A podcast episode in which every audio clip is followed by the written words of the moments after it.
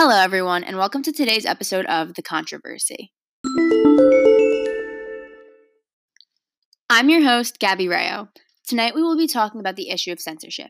Is it a good concept or is it altogether a bad thing? Have we taken this idea too far? Also, later on, I will be discussing this topic with tonight's guest, Dana Giordano.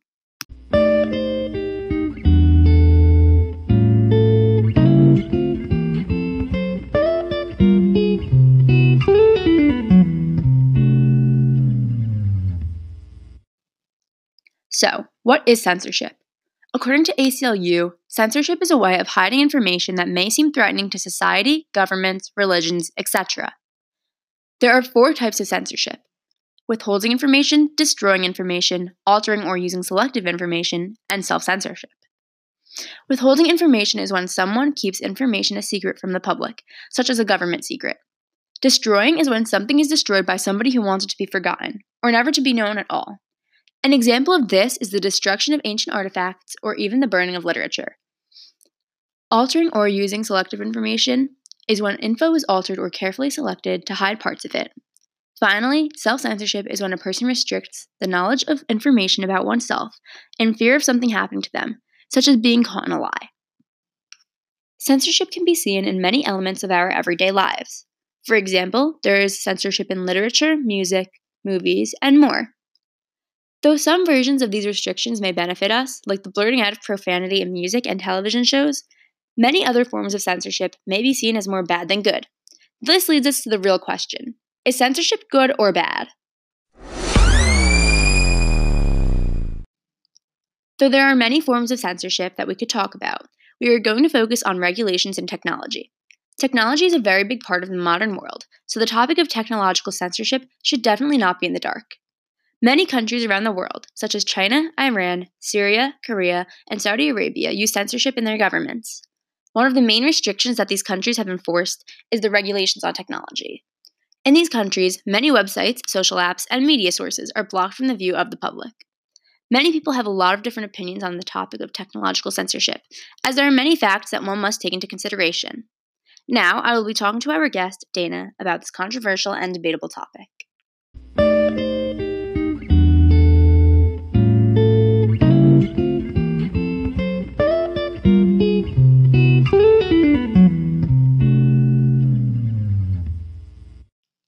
Hi, Gabby. Thank you for having me here tonight. Hello, it's nice to see you. So, censorship. What are your thoughts on this topic? Well, before I did hear you say that there are many things to take into consideration about this topic, and I definitely do agree that some forms of this can be portrayed as good. However, I personally believe that the regulations that are put on technology and the internet around the world are too extreme in shutting people out from the rest of the world, as well as taking the purpose of technology away. That's very interesting. Why do you believe that this shuts people out from the world? And how about the purpose of modern technology? What do you think it is? I think that the purpose of technology is to get messages across faster. Years and years ago, when we weren't as advanced as we are now, everything went much slower. For example, let's say you're living in New Jersey in the 1800s and you work for a huge press company. There's a big fire at one of the government buildings nearby, and now you must spread the news to the rest of the country. You write an article and now must send it to another state, let's say Virginia. It could take weeks to reach the state, and by then the news will be old. Now you can post an article online about modern news, and the whole world can see it within seconds. This brings me back to shutting people out. In many countries, the government blocks certain search browsers and websites that provide us with the news about what is happening in the country. Without these websites, nobody will stay up to date on important news, such as what is happening with politics in other countries. That's a really good point. So, do you have any ideas on how to stop this? Truthfully, I don't know if there is a way to stop this. You can't make government change the way they govern, so it would be near impossible to make them change their ways. I definitely do hope, though, that we can develop a way in the near future as this is tearing our world apart. I agree with you, and I hope that you find a way soon. Well, thank you for coming here tonight. It was great to hear your opinion on this topic and learn more. Thank you for having me and letting me speak my opinion. Of course. Now that we have more information on this topic, I definitely agree that censorship is unethical and is isolating people from the rest of the world.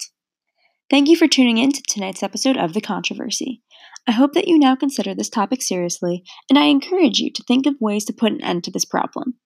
Also, thank you to Britannica and ACLU for providing me with some background information on this topic, and thank you to Anchor for providing me with the sound effects and recording utilities for this podcast. Thank you, and see you next time on The Controversy.